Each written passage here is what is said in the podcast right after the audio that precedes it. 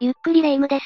どうも、ゆっくりマリサだぜ。マリサ、私、海外ボランティアに行こうと思うの。いつものことながら急な話だな。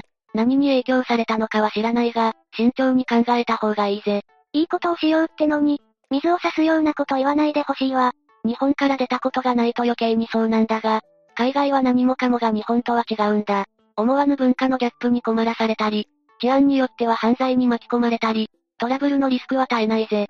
そ、そうなのかしら。でも、ちゃんとした運営会社とかに、プランを立ててもらえば大丈夫じゃないの？過去には、NPO 法人の仲介したインターンシップに参加した女子大生が、現地に着いてすぐに殺されてしまった事件もあるんだぜ。え、そんな物騒な事件があるの？というわけで今回は、ルーマニア女子大生殺人事件を紹介していくぜ。それじゃ、ゆっくりしていってね。ボランティアに参加して事件に巻き込まれるって、どうしてもイメージが湧かないんだけど、どういう事件だったのよ？ではまず、簡単な事件概要から紹介していくぜ。事件が発覚したのは2012年の8月17日のことで、被害者になったのは当時20歳の女子大生だった Y さんだ。彼女の遺体は、ルーマニアの首都である、ブカレスト郊外の森の中で発見されたぜ。森の中で発見されたのね。Y さんの遺体には性的暴行の痕跡があったんだ。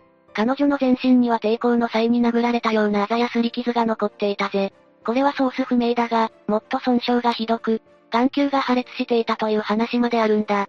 聞いただけで胸が痛くなるわ。死因は首を絞められたことによる窒息死で、金品も盗まれていたぜ。暴行の末に殺害されて、金品も奪われたのね。Y さんは遺体発見の2日前となる、8月15日の夜にルーマニアに到着していたんだが、そこから行方がわからなくなっていたんだ。えっと、Y さんがルーマニアに来たのはボランティアのためだったのよね？正確に言うとインターンシップだな。クラヨーバという場所で、日本語を教える学生インターンシップに参加しようとしていたんだぜ。ということは、団体ツアーで来たとかじゃないの？ああ。だが、ブカレスト空港に来たのは Y さん一人だったんだ。一人で外国の夜の空港。それだけで危険な匂いがするんだけど。予定では、Y さんはそこから交通機関を使い、3時間かけて目的地のクラヨーバまで、移動することになっていたんだが、乗り遅れてしまったんだ。そのせいで、空港で途方に暮れることになったんだぜ。見知らぬ土地で一人きり、しかも夜なんて、想像しただけでも泣きたくなる状況だわ。そして、そこに目をつけた男が、ガイドを装ってタクシーに案内したんだぜ。防犯カメラには、車に乗り込む Y さんと男の姿が映っていた。そして、タクシーは男の指示で、Y さんの目的地とは逆の方向へと走り出してしまったんだぜ。なんかすごく危なそうだけど、Y さんは警戒しなかったのかしら？というか、絶対に犯人はその男よね？その前に、まず被害者となってしまった Y さんのことから話していこうか。Y さんってどんな人だったの ?Y さんは兵庫県宝塚市出身の大学生で、出身高校は小林精神女子学院だ。当時は20歳で、大学は精神女子大学の英文科に通っていた。可愛らしい人ね。なんだか、学校名だけですごくいいところのお嬢さんって感じがするわ。実際、そうだったようだぜ。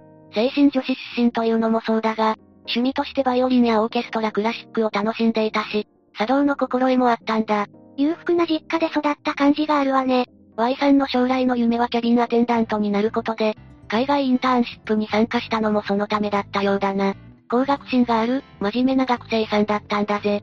そんな女性が、凄惨な事件の被害者になってしまったのね。たった一人で海外に行くだけでも心細いと思うんだけど、Y さんは海外に慣れていたのかしら？その点は不明だが、Y さんは一人で海外に行くことに危機意識を持たないような、警戒心の薄い女性ではなかったぜ。彼女の SNS の投稿からも、それは伺えるんだ。どんな投稿だったの？一人だったこともあって、Y さんは14日の出発前に体調を崩していたようだな。一人で海外に行くってなったら、私も元気でいられる自信がないわ。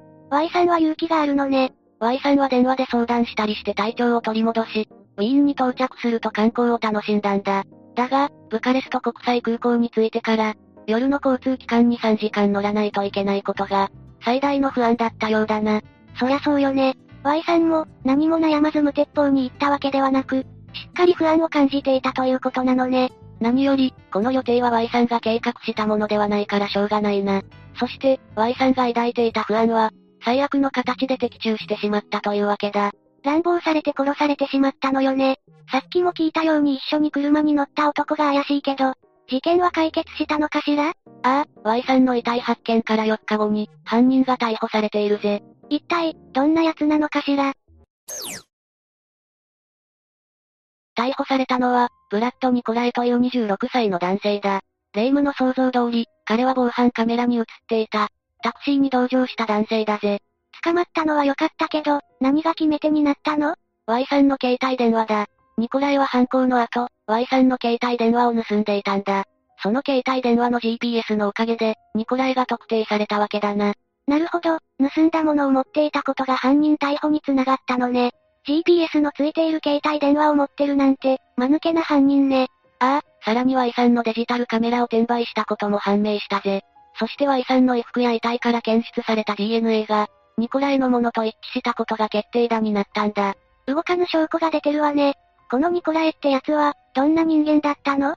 一言で言ってしまうと、ニコライは前科持ちの性犯罪者だぜ。2011年からの約1年半の間に、判明しているだけで少なくとも5件の強盗殺人や性犯罪を起こしているんだ。筋金入りの犯罪者じゃない。ただ、これは発覚している事件だけだ。ニコライの被害に遭った人は、他にも約600人もいる可能性があると報道されていたんだぜ。なんでこんな奴が刑務所に入らず外にいるのよ。確かにな、ニコライは逮捕歴があるし、罪状もかなり重いんだ。なのに事件当時に服役していなかったのは、ルーマニア警察の不手際と不祥事にあると言われているな。不手際と不祥事まず、当時のルーマニア警察は予算不足で、DNA 鑑定を停止していたという話がある。このせいでニコライは、証拠不十分で野放しになっていたんだぜ。さらに、過去の裁判では警察官が調書を書き換えて、事件をもみ消したという話もあるんだ。な、何よそれ。ニコライはそんなに権力があったの？ニコライが権力者の息子だったのかもしれないし、現金を握らせたのかもしれないが、これに関しては詳細不明なんだ。他にも、ニコライには精神異常者だという話もあって、実際に精神鑑定も受けている。少なくとも、悪辣で危険な男だったことは確かだぜ。ニコライはちゃんと裁かれたのかしら？ああ、2013年には終身刑が確定しているぜ。全く良くはないけど、ちゃんと裁かれたならせめてもの救いね。そうなんだが、この事件は反響が大きくて、Y さんを非難する声もあったんだ。特に批判の声が大きかったのは、事件の舞台となったルーマニアのメディアだったんだぜ。ちょっと、なんでルーマニアから批判が飛んでくるのよ。どちらかといえば謝る立場じゃないの？?Y さんに向けられた批判の内容は、主に危機意識の薄さだったぜ。どういうこと？ルーマニアのメディア報道では、見知らぬ土地で見知らぬ男に簡単についていってしまった。Y さんの甘さが指摘されたんだ。え？えルーマニアってそんなにヤバい国なの？ルーマニアは EU 加盟国。といえば安全そうだが、かつては共産主義国家だった。1989年に革命が起きたことで自由経済化したんだが、これにより貧富の差が拡大したんだぜ。あんまり、安全な感じはしないわね。実際、治安がいいとは言えない国だぜ。国民総所得は日本円で約63万円と、EU 加盟国の中でも最低水準だ。雇用状況の悪化によって治安が悪化し、ひったくりや窃盗などが多発しているんだぜ。EU に加盟してるって言っても安全ではないのね。実際、ルーマニアの空港や駅では、荷物を持つポーターや警察官になりすました。人間による犯罪が増えているんだ。外国人が凶悪犯罪に巻き込まれることは少ないが、警戒するに越したことはないということだな。Y さんが被害に遭うきっかけになった場所も空港だもんね。特に、Y さんが渡航した2012年は、ルーマニアで反政府運動が起きた年でもあるんだ。治安がいいとは言えないルーマニアだが、このタイミングはかなり治安が悪化していたと言われているぜ。なるほど。賛同はできないけど、ルーマニアの人からするとそうなのね。ルーマニアだけじゃないぜ。見知らぬ男に声をかけられてついていくなんてありえない。というのは世界の多くの国の常識でもあるぜ。え、そんなに人に対して警戒しているの？ああ、日本は治安が良すぎるせいか。その意識が薄いというのはよく言われている。海外で犯罪に巻き込まれる日本人も多いんだ。海外の人からすると信じられないくらい、日本人旅行客は無警戒だという話も聞くしな。むむ、それは日本人も認識を改めないといけないわね。さらに悲しいことに、Y さんに対する批判は日本国内からも起こってしまった。どうしてそんなことになるの？心ない言い方になるが、危機意識のないお嬢様が、海外に出て行って犯罪に巻き込まれただけだ。という内容の批判が起こってしまったんだ。同じ日本人が被害に遭っているのに、随分と冷たいわね。言っていることが間違っているわけではないが、さすがに個人に対する言い方としてはひどすぎると私も思うぜ。それに、Y さんの事件では、本人の危機意識以前に、計画からして良くなかったという批判もあったしな。そうよね。今になって思ったんだけど、反政府運動が起きているようなタイミングに、女性を一人で行かせるなんて、計画が無謀すぎるわ。それに、夜の空港から交通機関で移動なんて、女性を一人で行かせてしまうのも問題があるような気がするわね。そうだよな。じゃあ次は、インターンシップ計画を企画して、Y さんを渡航させた団体について触れていくぜ。Y さんのインターンシップの計画を立てたのは NPO 法人なのよね？ああ。この事件で次に批判が集まったのは、インターンシップ計画を仲介していた、NPO 法人 ISEC ジャパンだぜ。初めて聞く名前だけど、どういう組織なの？この団体は、海外へのインターンシップや、国際交流イベントを通して、若者のリーダーシップを育むことを目的としている、と公式ページには書かれているな。現在も存在している団体だぜ。実際、Y さんの参加したインターンシップも、ISEC ジャパンが企画したのよね。ああ、学生のインターンシップを企画計画したりしているな。ただ、ISEC ジャパンを運営しているのは学生なんだ。え、学生さんを馬鹿にするわけじゃないけど、なんか危険じゃない？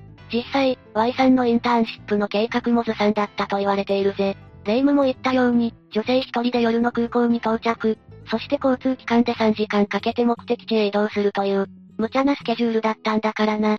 国内ならまだしも、知らない土地で女性一人にさせるには、かなり無茶な計画に見えるわよね。ましてやルーマニアの現地の状況を聞いた後だと、現地で案内人と合流するとか、せめて数人で行って明るいうちに到着するとかが普通な気がするわ。世間も霊夢と同じ感覚だったようで、このインターンシップを計画した、アイセックジャパンに批判が集中することになるんだ。まっとうな批判もあれば、ここぞとばかりにアイセックジャパンの人たちの、底を叩くような内容に、学生気分が抜けてないなどの批判もあったな。こういう時にやることないこと叩かれるのは、ある意味ではしょうがないのかもしれないわね。でも、こんな事件が実際に起きたんだし、さすがに会見で頭を下げるくらいはしないとまずいわよね。だが、アイセックジャパンはこの事件に関する、会見を開くようなことはなく、ノーコメントを貫いたんだ。事件に関する説明も謝罪もしていないぜ。さ、さすがに無責任すぎないかしら。あまり市場を挟みたくはないが、事件の経緯を調べていくと、アイセックジャパンに非があることは間違いないからな。説明と再発防止策を発表するくらいはしてもよかったと思うぜ。ルーマニア女子大生殺人事件は、被害者、犯人、NPO 法人と論点が多かった事件だから、ここで話をまとめておこうか。わかったわ。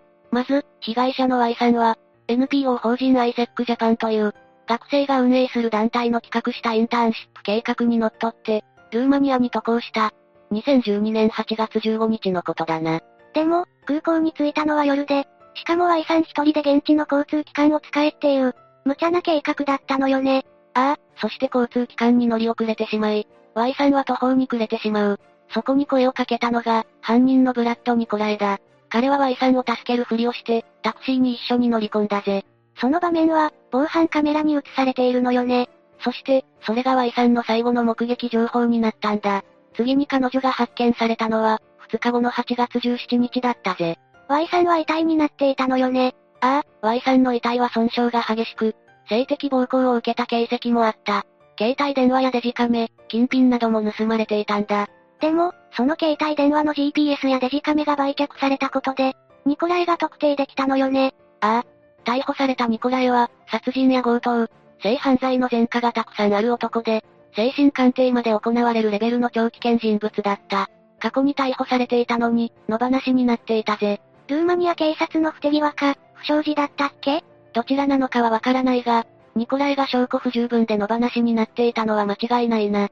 なのに、被害者になった Y さんに批判が集まってしまったのよね。彼女の危機管理の甘さを指摘する声は、ルーマニアのメディアだけではなく、日本国内からも上がっていたぜ。だが、それ以上に批判されたのは、インターンシップを計画した団体の ISEC ジャパンだ。だが、この団体は会見も説明も謝罪もせず、今に至るまでノーコメントを貫いているぜ。正直、怪しい団体と思われてもしょうがない行動をしているわね。犯人も逮捕されているから未解決事件ではないんだが、日本人の海外での危機意識やボランティアに対する意識など、考えさせられることが多い事件だぜ。でも、一番悪いのはニコライだわ。そうだな。何にしたって、凶悪犯罪を起こした犯人が一番悪いことに間違いないぜ。今回の話はどうだった？ボランティアで海外に行くって、なんとなく憧れて言っていたけど、行き先の国とか企画した団体とか、現地でどうするべきとか、考えないといけないことって案外多いのね。特に日本人は、自国の治安の良さに慣れてしまっている部分があるからな。団体で行くならまだしも、少人数ならその辺の意識を変えていく必要もあるだろうな。そうね、犯人が一番悪いのは間違いないけど、被害に遭わないように気をつけないといけないわね。企画を他の団体に任せていたからといっても、自分でその計画に無理がないかをチェックすることも大事かもしれないな。それで、レイムはボランティアに行くのか？怖いから、近所のゴミ拾いボランティアに計画変更するわ。なるほどな。というわけで、今回は、ルーマニア女子大生殺人事件について紹介したぜ。それでは、次回もゆっくりしていってね。